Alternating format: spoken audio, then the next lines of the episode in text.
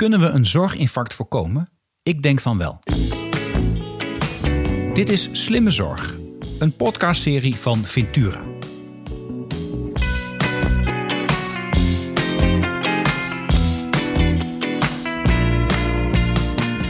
Mijn naam is Arno Rutte.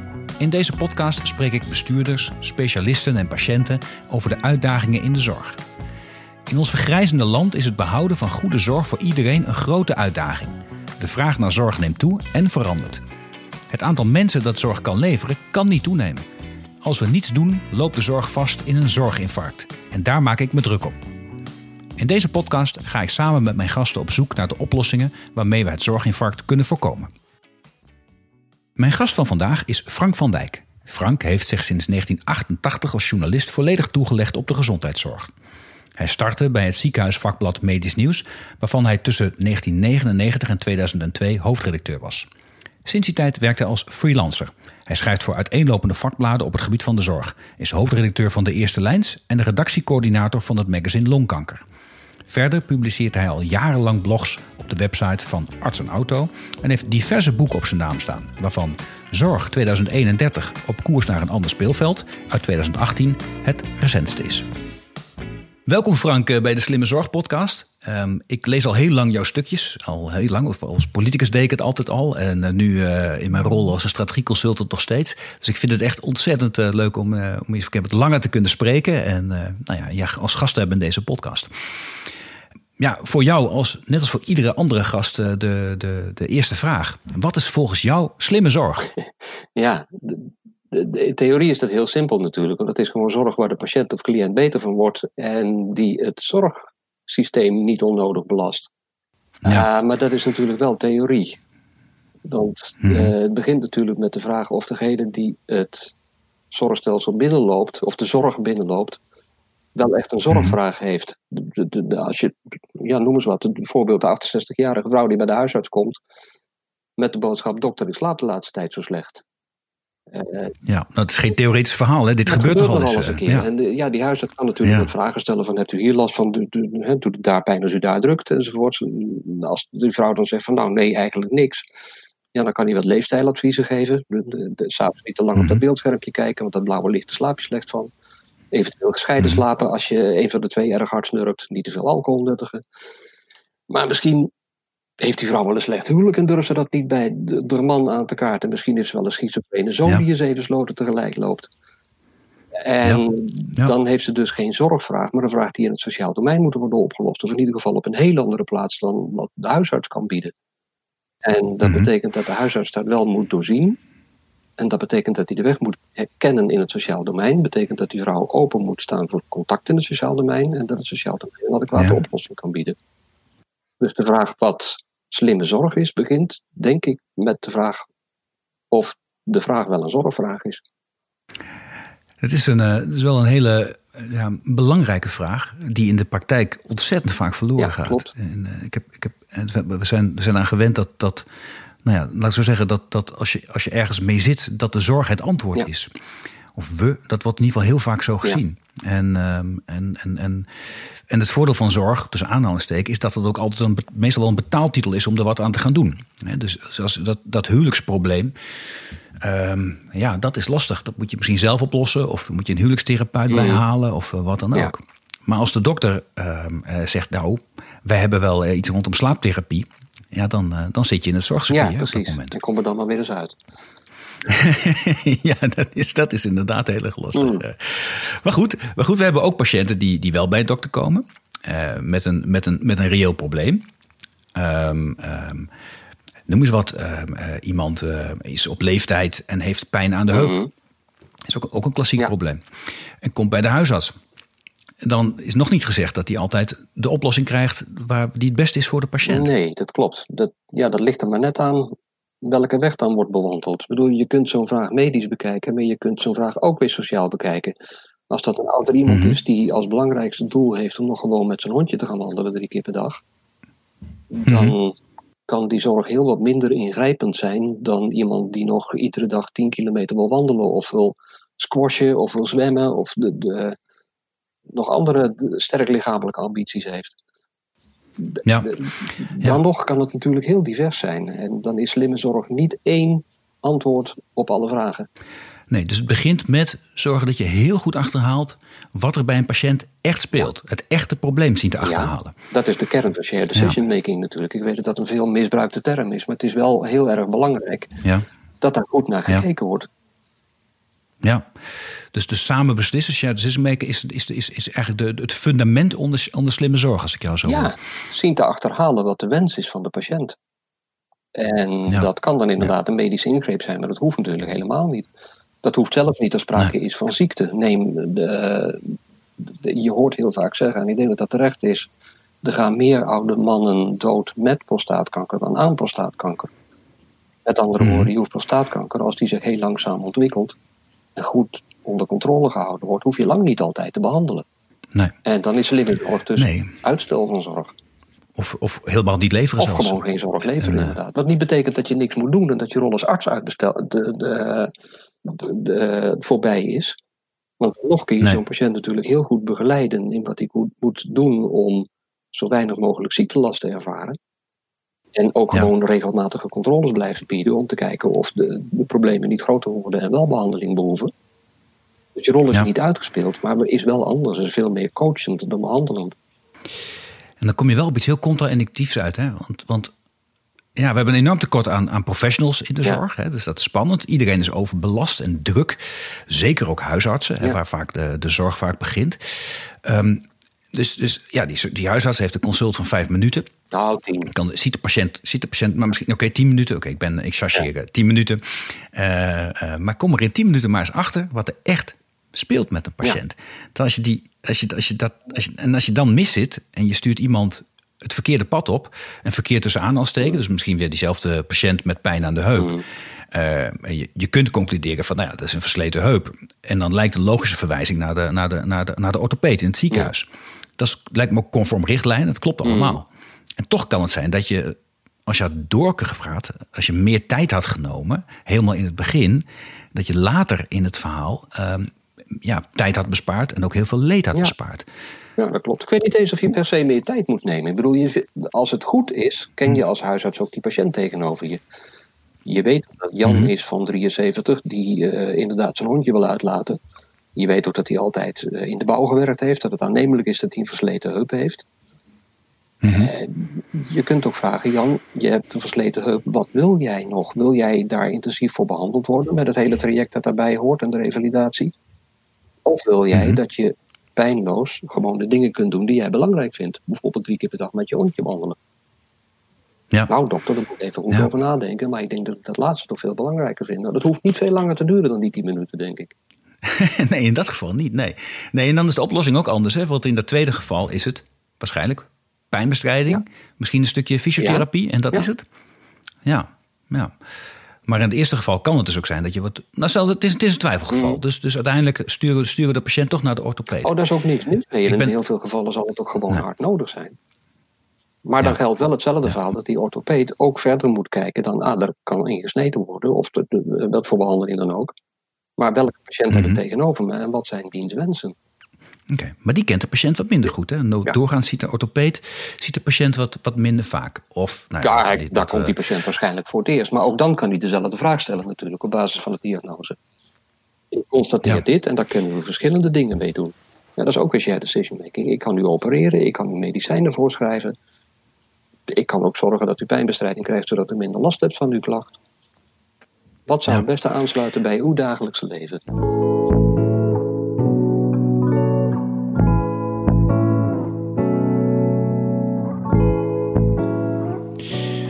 Ik jou dan goed begrijp, eh, Frank, dan zeg je iets wat, wat, ik, wat ik zelf als politicus, maar nog steeds ook nu in mijn, in mijn nieuwe rol ontzettend belangrijk vind. En wat een open deur lijkt, namelijk dat goede zorg en dus ook slimme zorg primair gaat over datgene dat het meeste bijdraagt aan de kwaliteit van leven van de patiënt. Ja, natuurlijk.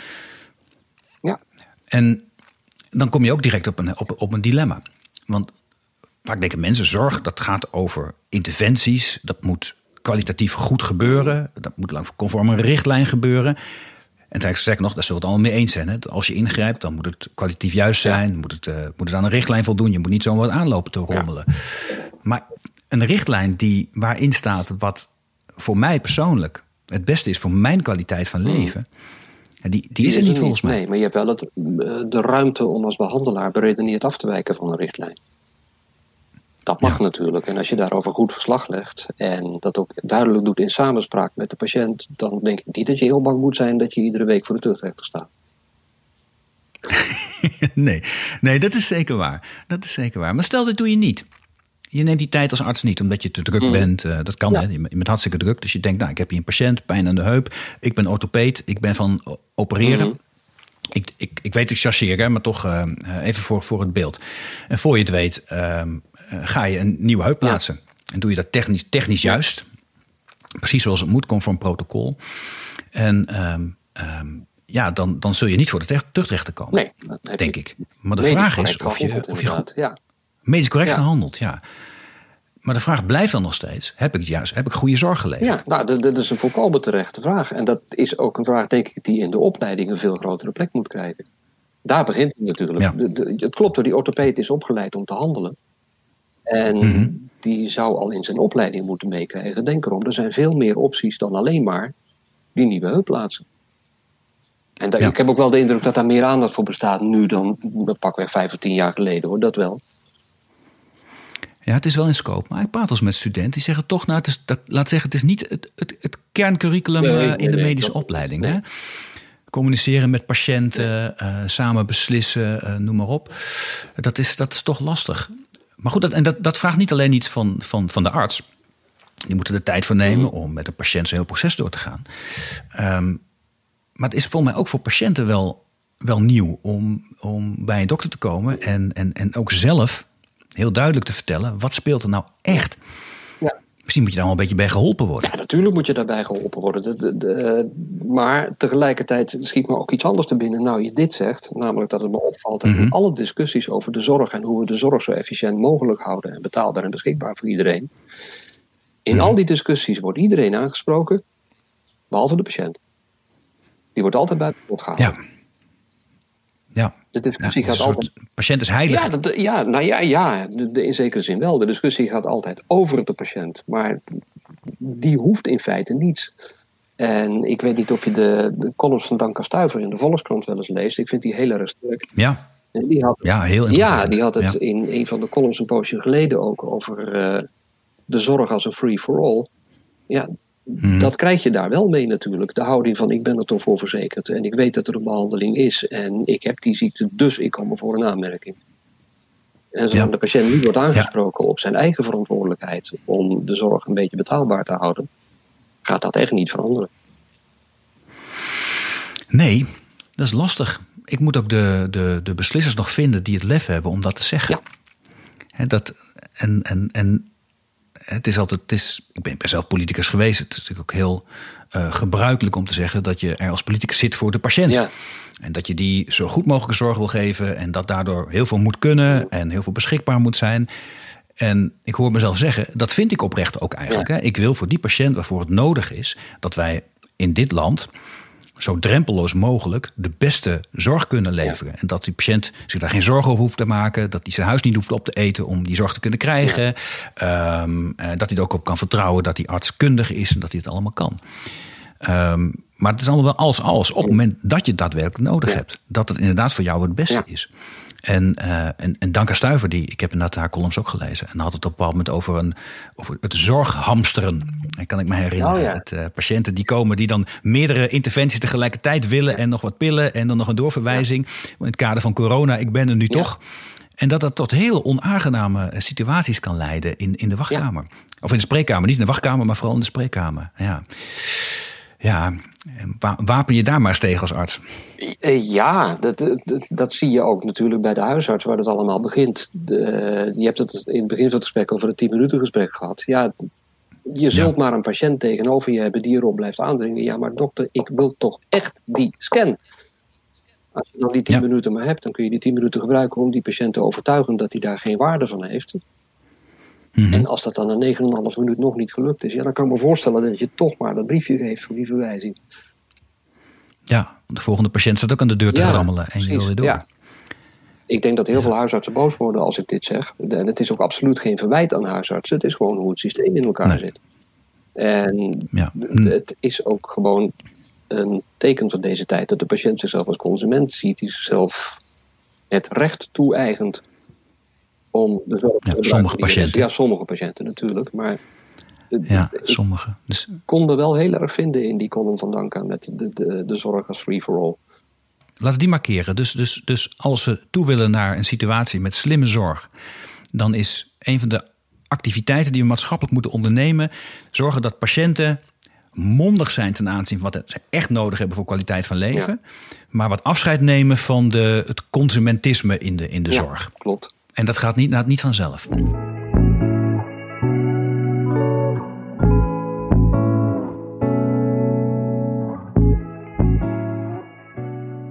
Aan de andere kant, we kunnen ook, ook misschien medici een beetje helpen. Ik, vind, ik vond heel interessant dat zorgverzekeraar VGZ een hele tijd een, eh, een traject heeft gedaan. In, ik geloof in de gemeente Afferden in het noorden van Limburg. Waarin huisartsen geen 10 minuten voor een gesprek kregen, maar 20 Klopt. Met spectaculaire resultaten. En het, het aantal, met name het aantal verwijzingen naar ziekenhuizen nam enorm Ja, af. klopt. En dat was volgens mij geen doel van, de, van die pilot. Het was een vermoeden dat het zou gebeuren, maar was geen doel. Het was ook niet de bedoeling dat mensen daardoor geen goede zorg zouden krijgen. Het was de bedoeling dat ze betere zorg Ja. zouden krijgen. Maakt dat, maakt dat echt zoveel verschil? Als je, als je meer tijd hebt, dat je dan, dat je dan inderdaad ehm, iets wat een medisch probleem lijkt, daadwerkelijk verder kunt analyseren of, of weg kunt praten? Nou, niet wegpraten. Ik denk wel om het te analyseren, maar ook om de patiënt het gevoel te geven dat hij gehoord wordt. En dat is Mhm. ook een belangrijke functie van de zorg natuurlijk. Eh, Je kunt lang niet altijd genezen, maar je kunt wel altijd zorgen dat de patiënt zich gehoord voelt en zich gesterkt voelt in het idee van nou, het komt wel goed. En dat Ja. zit hem lang niet altijd in een behandeling. En daar heb je wel meer ruimte voor als je meer tijd hebt om dat gesprek te voeren. Dan kun je wat beter doordringen in wat die patiënt echt belangrijk vindt. En hem ook overtuigen van de andere mogelijkheden die er zijn dan alleen maar medisch behandelen. En dat die even effectief Ja. en even goed kunnen zijn, even waardevol kunnen zijn voor die patiënt. Dus ja, ik met meer kwaliteit. Ja, natuurlijk. Ja, Het sluit natuurlijk ook aan op het gedachtegoed van positieve gezondheid van Machtel Huber. Dat is Ja, niet afwezigheid absoluut. van Ja. ziekte, dat is om kunnen gaan met de dingen die je in je leven tegenkomt. Nou ja, dat wordt, dat wordt ook steeds belangrijker in, een- in een vergrijzend eh, land. En we vergrijzen, we vergrijzen in, in een razend tempo. Ja, hè? ja, en, kijk maar. ehm, ik hoor wel. je bent zelf al aardig grijs. Ja, ik ben er aardig op weg ook trouwens. Dat kunnen de luisteraars niet zien. Maar ik, ik toon nu aan Frank mijn grijze Ja. haren. Kijk, daar Ja, zijn ja. ze al. Ik ga de goede kant op. Nee, maar dat, dat is ook zo'n zo'n thema waar, je, waar als je het erover hebt... Ik heel vaak merk dat ouderen dan boos worden van... ja, maar jij verwijt mij dat de zorg duur wordt. Nou, ik verwijt ouderen helemaal niks. Het is, het is gewoon een, een consequentie van... Als er, als, je, als er steeds meer ouderen zijn in de maatschappij... dat het aantal met name chronische kwalen toeneemt. En overigens het hoogtepunt van de vergrijzing, dat gaat over mij. Hè. Ik, ben, ik heb bouwjaar 1972. Dus ik, eh, ik eh, loop tegen mijn pensioen rond 2040.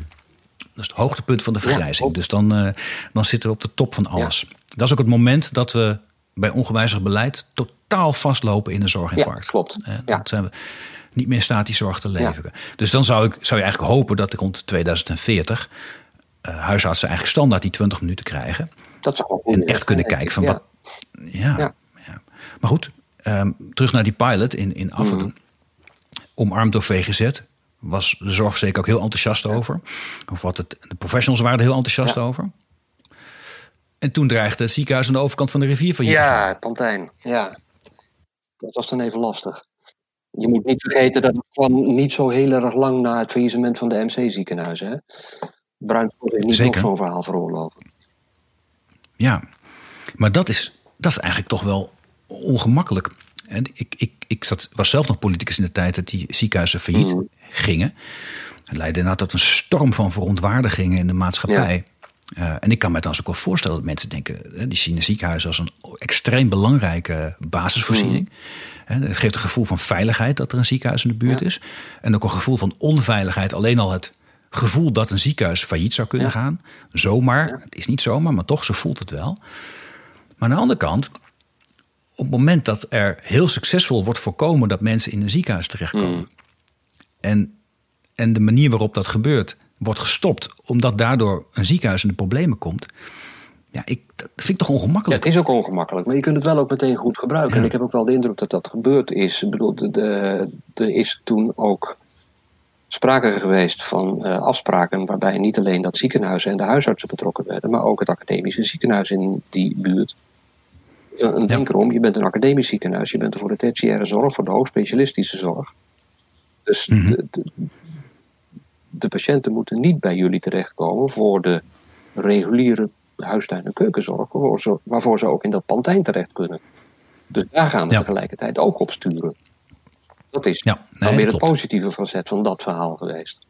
Want die beweging ja, is natuurlijk zeker. ook nodig. Ja, absoluut. Maar goed, als je nou kijkt naar, deze, naar, die, naar die kwestie inderdaad. Hè, dat, dat, dat, nee, je hebt een succesvol uh, pilot uh, uh, in, in Afferden. Meer tijd nemen voor die, voor die patiënt. Waardoor die patiënt minder gebruik gaat maken van zorg. En misschien wel beter geholpen is. Een ziekenhuis dat daardoor in de problemen komt. Nou ja, dat, dat, dat schuurt en dat knelt aan alle kanten. En dat raakt volgens mij ook wel weer de essentie van, van zorg en zorgstelsels. Het is handelen in allerhande dilemma's. En wat mij altijd aansprak in, en aanspreekt in jouw stukken, is dat jij die ook elke keer weer belicht. Dat je zegt, joh, kunnen we wel aan één kant gaan hangen, maar deze belangen zijn er ja. ook. Um, als een van de weinige journalisten zie ik dat doen. Maar ik kan me voorstellen dat dat ook niet altijd tot applaus leidt. Als je dat doet. Uh, nee, dat uh, valt de laatste jaren gelukkig mee. Maar ik heb in okay. het verleden wel meegemaakt dat ik uh, uitgescholden werd voor, voor alles wat los en vast zat. Onder andere voor hoerenalist. Zelfs dat is een keer gebeurd. en dat er, Uit welke hoek kwam dat dan? Uit welke hoek kwam dan dat soort verwijten? zorgprofessional. Ik weet niet meer wie het was, maar het was in ieder geval een arts. Dat weet mm -hmm. ik wel. Uh, ik zou te veel aan de kant van de zorgverzekeraars zitten. En mm -hmm. ja, dat zie ik niet. Ik zit aan de kant van de patiëntverzekerde. Maar ik zit wel aan die kant met het langere termijn perspectief. Ja, allemaal leuk dat nu eventjes dat acute probleem wordt opgelost. Maar we hebben wel een zorg die over 25 jaar ook nog betaalbaar en beschikbaar moet zijn voor iedereen. Ja. Dus ik probeer wel wat verder te kijken. En ja, dan snap ik wel dat je wordt verweten. Je denkt als een accountant of als een zorgverzekeraar. Maar dat zie ik nadrukkelijk niet zo. Kijk, nee, nee, nee beschik beschikbaar houden van zorg die is... op dat moment een probleem heeft. En dat, dat nee, nee, beschikbaar houden van zorg... Nee, nee. nee geen applaus. dat zal jij als nee. politicus herkennen. Ja, nou ja, ja, beschikbaar houden van zorg, niet alleen nu, maar ook op langere termijn. Dat is natuurlijk een, ook een politiek belang en een politiek doel. Ja. Maar het is, is inderdaad heel ingewikkeld, omdat dat, dat nou ja, zorg, zorg is, raakt onvoorstelbaar veel belangen. Hele grote belangen, financiële belangen, medische belangen, patiëntenbelangen. Ja. En, en, die, en die belangen op de korte termijn, sowieso komen ze niet altijd overeen. Dat is lastig. Ja. Je hebt, trekken allemaal mensen aan datzelfde touw. En het allemaal overeenbrengen is lastig. Maar vooral het lange termijn perspectief als je, als je daarvoor nu ingrepen moet doen, ja, dat, dat blijkt buitengewoon ingewikkeld. En er is al heel snel iemand weer gevonden die op de korte termijn een heel goed verhaal heeft. En, en, um, en ook een heel zielig verhaal. Wat, waarbij dat ene voorbeeld dan alles doorkruist. Ja. En waardoor, en dat, Kijk maar naar een situatie waarin dat, de afdeling spoedeisende hulp wordt gesloten. Bijvoorbeeld. Ja. Ja. Ik kan me best voorstellen dat dat zinnig is. Ik bedoel, als je als klein ziekenhuis uh, een afdeling spoedeisende hulp moet overhouden. Ja, als mm-hmm. daar drie of vier patiënten komen per nacht, dan heb je daar wel een heel team voor nodig dat betaald moet worden, dat beschikbaar moet zijn en dat het ook nog interessant moet vinden om voor zo weinig patiënten daar te blijven zitten. Ja. Terwijl je ook kunt samenwerken met een grote broer in de omgeving. Om die spoedeisende hulp goed te regelen, waardoor je als lokaal ziekenhuis een voorgepost wordt voor dat gespecialiseerde ziekenhuis. Die samenwerking kun je uitstekend regelen. Maar ja, je geeft wel een bestaand belang op. Ja, zeker. En het bestaande belang is niet alleen het hebben van die spoedeisende hulp, maar via die spoedeisende hulp komen er ook patiënten jouw ziekenhuis in die ook weer andere interventies ondergaan. Ja. Dus het, het, raakt ook het voortbestaan van het hele ziekenhuis ja. uiteindelijk als je dat in de benen ja. kunt houden. Ja, dit, en dit is geen theoretisch voorbeeld inderdaad. Hè. Dit is in de praktijk uh, ook gebeurd. Oh ja, meerdere malen. Uh, op, op, ja. ja. En ik snap, ik snap inwoners heel goed die denken: mijn ziekenhuis wordt uitgekleed. Als ik straks wat heb, mm. dan ben ik niet meer op tijd op de spoedeisende ja. hulp. En, um, en terwijl de, de realiteit misschien wel was dat je. Um, als je in een, ziekenhuis, een heel klein ziekenhuis op de spoedeisende hulp komt, daar een team staat dat niet meer voldoende geoefend is waardoor de risico's die je, die je neemt op het moment dat je daar komt, dat die heel erg hoog zijn. Dat je beter met een gespecialiseerde ambulance team zo snel mogelijk naar een, eh, een ziekenhuis iets verderop gebracht kunt worden. En, ja, dus het objectief wat ik nu vertel is helemaal waar. Het is ook allemaal bewezen dat dat zo is. Maar subjectief ja, krijg je de handen niet snel voor. Nee, precies. Nou ja, dan komen we toch weer een beetje uit bij dat consumentengedrag van mensen natuurlijk als het om zorg gaat. Dat ziekenhuis dat staat er, ik ben ervoor verzekerd. Ik heb er recht op om daar te worden behandeld als het nodig is. Dus zorg maar dat het er blijft. Ja. ja, nee, dat is, en dat is, een, uh, is politiek een heel populair uh, statement als je dat, uh, dat probeert. Ja. Dat, trek, dat trek je volle zaal. Ja, absoluut. Ja. En, en, en die zaal aan de andere kant, als je het genuanceerde verhaal probeert te vertellen, wat niet alleen, dat misschien zelfs op korte termijn verstandiger mm. is, maar zeker op lange termijn. Dat is, dat, is, dat is heel erg. Ja, dat genuanceerde verhaal vergt altijd meer uitleg. Ja. Ik bedoel, Hoe krijgen we dat voor elkaar, Frank? Hoe krijgen we die uitleg? Ja, dat. Ja, dat is een. Uh, is een nou, million ja, dollar, een million dollar kwestie. Ja, ik zat even te bedenken. Dit is nou precies de reden waarom ik heel goed snap waarom de overheid in 2006 heeft gezegd: we gaan de zorgverzekeringswet invoeren. En heel veel verantwoordelijkheid verlegd heeft van zichzelf naar de zorgverzekeraars. Mhm. Dan kunnen ze iemand anders aanwijzen die de schuldige is, die het allemaal mag uitleggen. Dus de overheid. Ja, ja dat is ook populair. De zorgverzekeraar schuldgeven is ook is populair. Ook populair. Ja, dat is ook zo. Ja. Maar de, het is heel moeilijk om zo'n genuanceerd verhaal te vertellen. En het is heel gemakkelijker om als wethouder te zeggen: U pakt onze inwoners ons ziekenhuis af. Dan ben je in één zin klaar. Je staat met die kop pontificaal in de telegraaf. En dan moet je als uh, belanghebbende partij aan de andere kant van het spectrum gaan uitleggen: ja, maar we moeten kijken naar het lange termijn perspectief. We zien dat er te weinig personeel is om al die SEH's volledig bemenst te houden. We zien ook dat ze te weinig te doen hebben, dat er geen carrièreperspectief is, dat ze liever in een setting werken waar meer reuring is en waar ze meer kunnen leren. En een, ga zo maar, dat wordt een ontzettend lang verhaal. En dat, hoeft, ja, dat en dat moet je plaatsen tegenover. Ze pakken ons, onze, ons ziekenhuis af. Tegenover een telegraafkop in chocoladeletters. Dat is ontzettend moeilijk om dat te doen. Dat vereist ook politieke lef. En de politiek heeft niet altijd evenveel lef en heeft ook te maken met compromissen, want we hebben niet één uh, partij die de scepter zwaait. Daar ben ik ook wel heel erg blij om dat dat zo is. Maar ik ook trouwens hoor. Ik heb al die compromissen moeten sluiten. Ja, maar dat was niet altijd leuk. En dat maakt het heel erg lastig om knopen door te hakken. Ja, en tegelijkertijd helpt het ook wel om de boel om, een beetje genuanceerd beleid te voeren. Ja, dus dat, uh, waar je rekening houdt met alle handenbelangen. Ja. dat is niet sexy. Dat is niet sexy, maar. Nee. Als ik nu kijk naar de Verenigde Staten, naar het, uh, het beleid uh, dat alle kanten op vliegt, afhankelijk van wie er gekozen wordt, dan misschien moeten we nog wel koesteren dat we, dat we degelijk en saai beleid Oh ja, we wonen in een perfect land. Absoluut. Ja.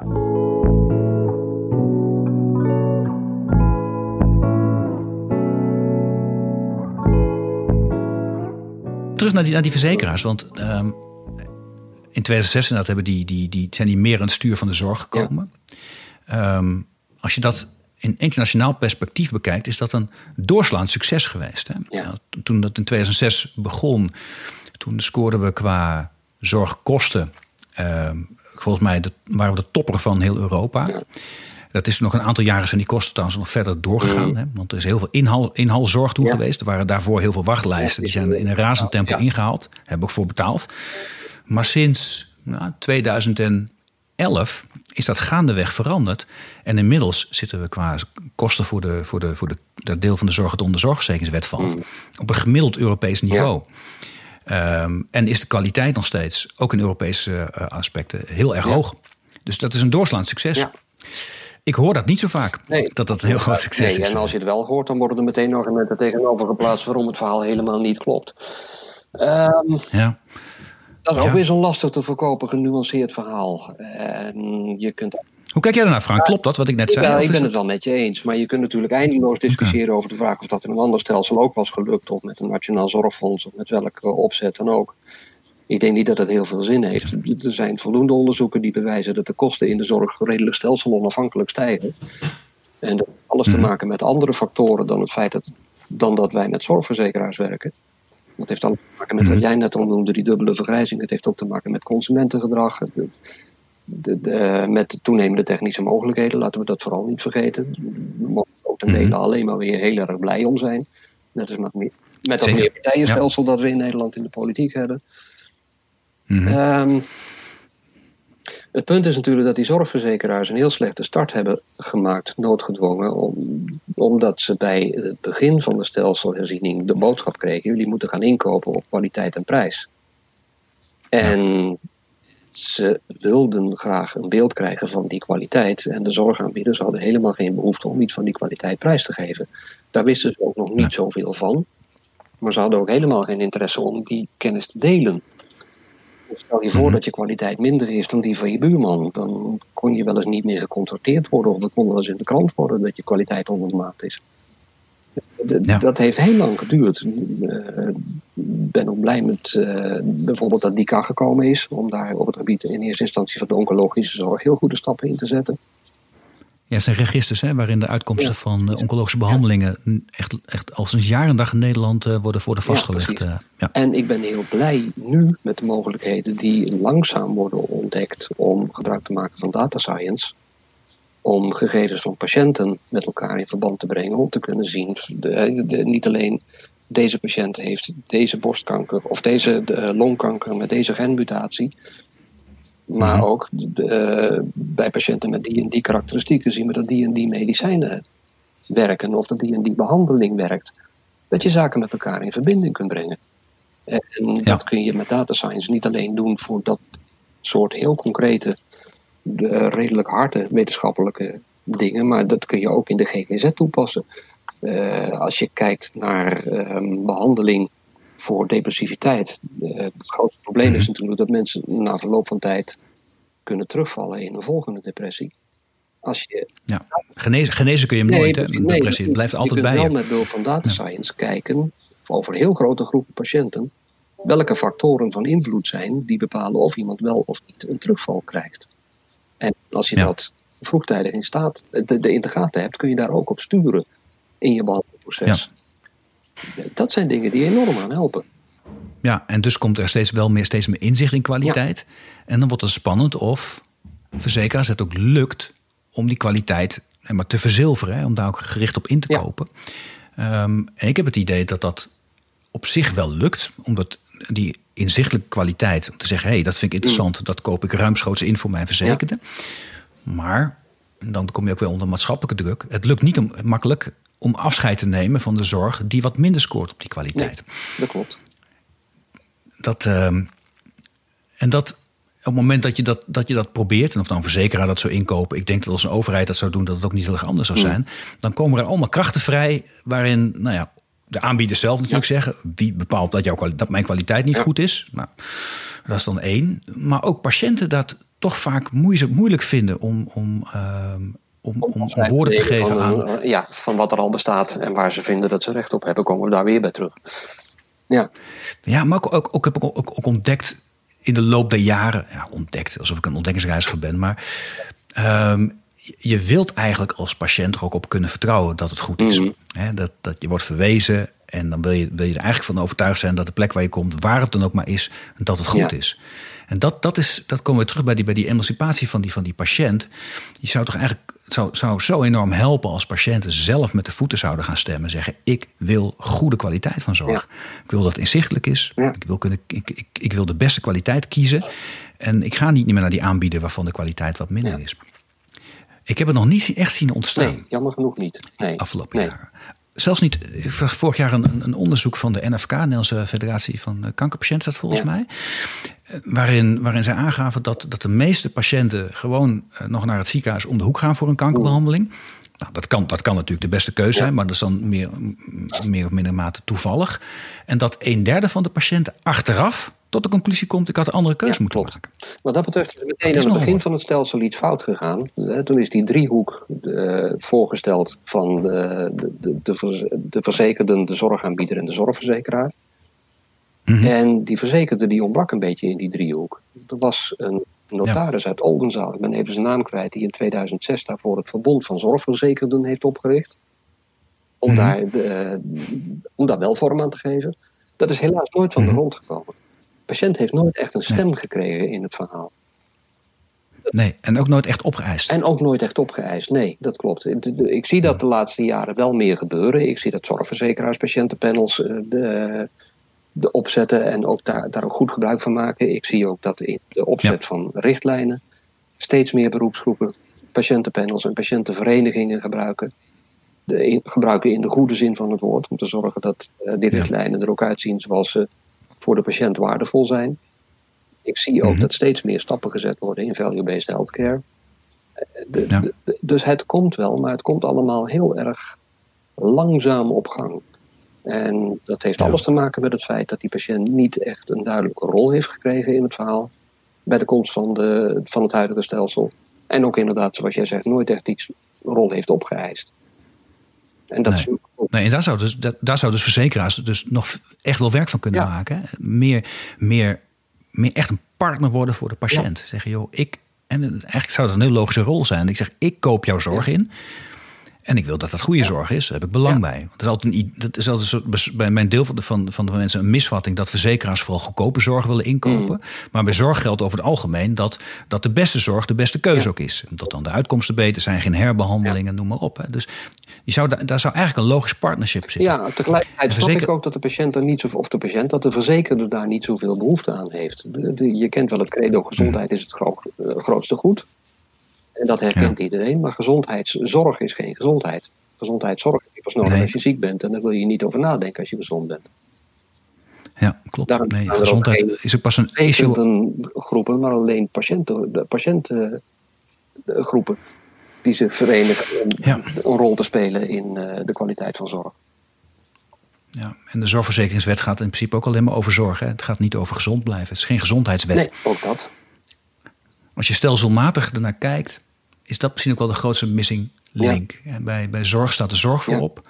En je zou toe willen naar, er wordt ook veel over gesproken, we moeten meer doen aan preventie. Dan zeggen de zorgverzekeraars, die krijgen dan onderuit de zak. Die doen niet aan, aan preventie. Mm. Maar ja, die kunnen met recht zeggen, ja, we hebben een opdracht om de zorgverzekeringswet in te, uit te voeren. de zorgverzekeringswet kent dat helemaal niet. Je ziet wel ontwikkeling wat dat betreft. je ziet wel heel mhm. duidelijk dat het programma De Juiste Zorg op de Juiste Plek mm steeds meer aandacht krijgt. Je ziet ook dat zorgverzekeraars samenwerking zoeken met gemeenten om uh, te voorkomen dat mensen zorg nodig hebben, om op lokaal niveau dingen goed te regelen.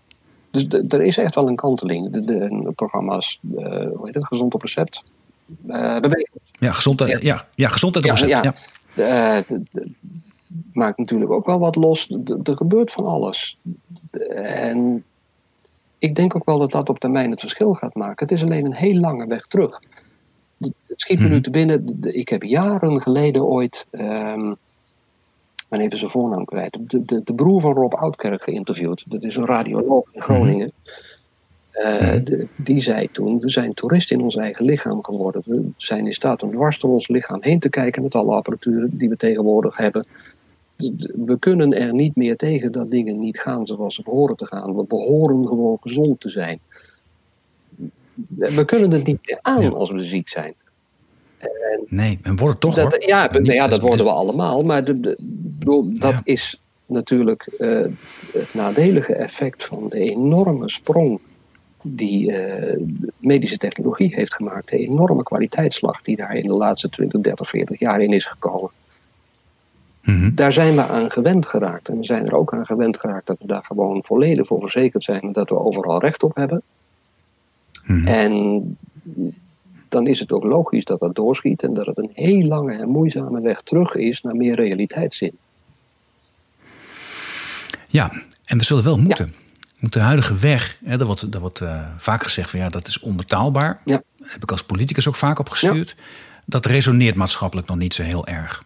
Um, geld kun je altijd, je kunt altijd premies verhogen, belastingen verhogen. En als het, als het te duur wordt, dan maak je het inkomensafhankelijk. Dan betaalt een ander gevoelsmatig. Het is allemaal uiteindelijk, als, uiteindelijk is dat ook eindig. En dat geld kun je maar één keer uitgeven.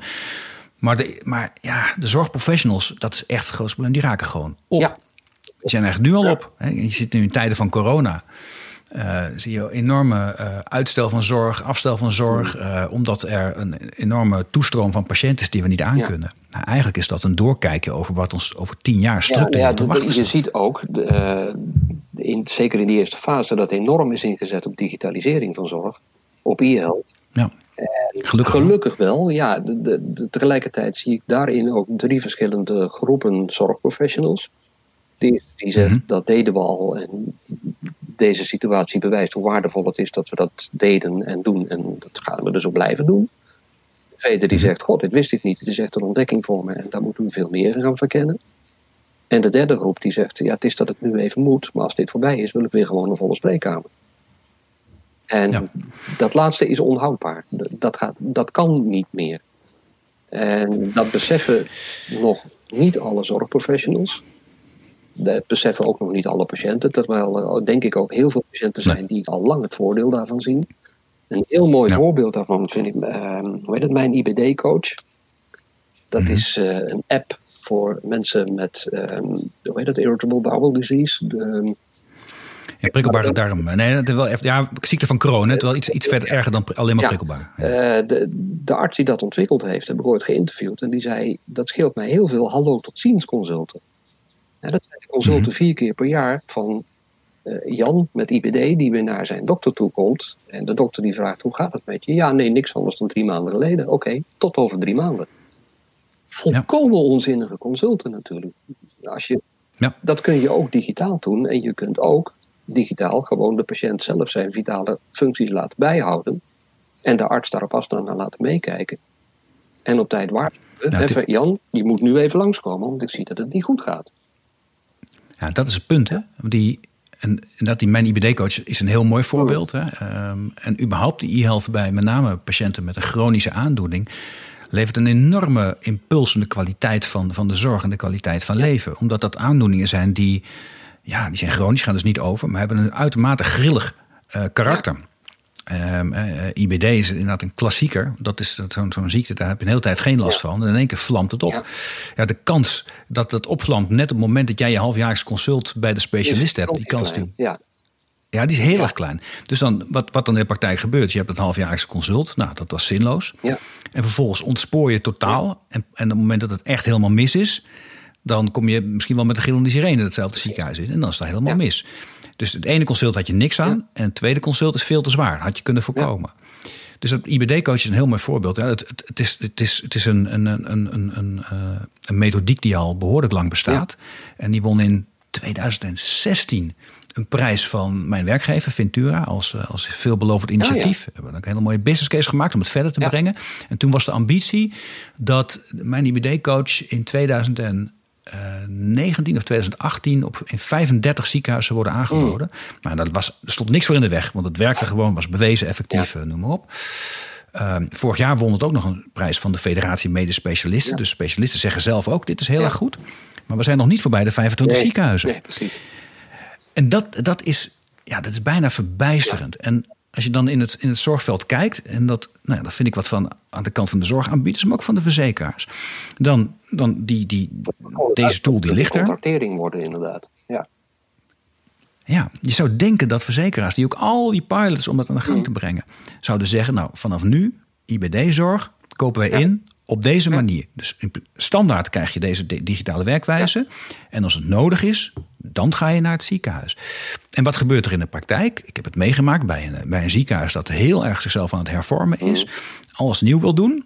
Eh, en eh, ik hoorde daar een presentatie over. En wat zeiden ze? Ja, en voor eh, mensen met uh, onder andere ziekte van Crohn, daar is iets nieuws. Nou, toen hoorde ik vorig jaar, was het helemaal niet nieuw. Dat is mijn IBD-coach. Dat is heel erg innovatief. Daar gaan wij een pilot mee doen. Ja. En de verzekeraar die betaalt Ja. dat. En denkt die verzekeraar, en ik wist ook welke verzekeraar, die heeft die pilot al tien keer Ja. betaald. Waarom, waarom staan we daar toe met elkaar? precies. Ja. En dat, ja, dat, dat me. En dan denk ik ook soms ook. Hè, Die, die aanbieder zou, zou beter moeten weten. Want die weet toch ook van zijn. hè, Die, die, die zorgverlener weet toch ook van zijn collega's dat het al lang Ja. werkt.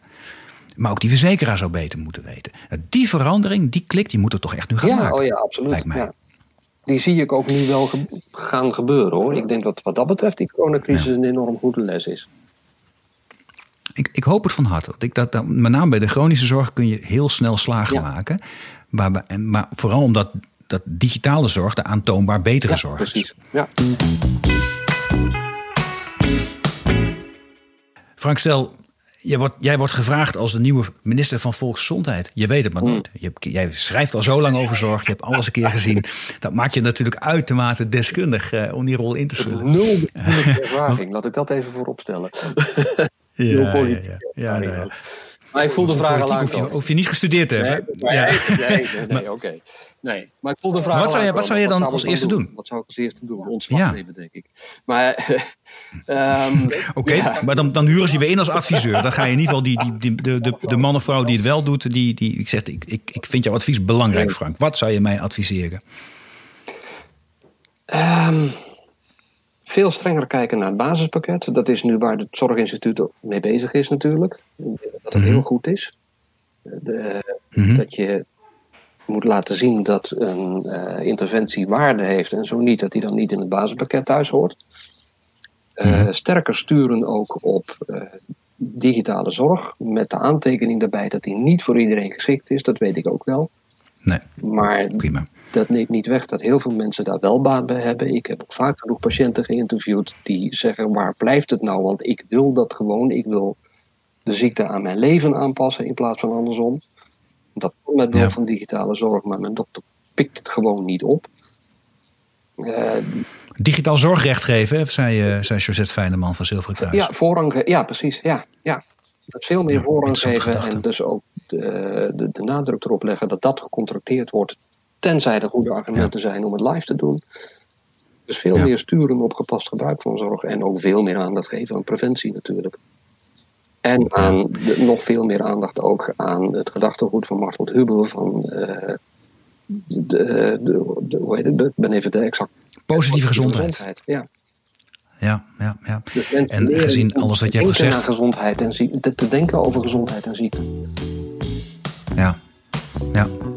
En ongetwijfeld ook ruim baan voor samen beslissen. Ja, oh, absoluut. Natuurlijk. Ja.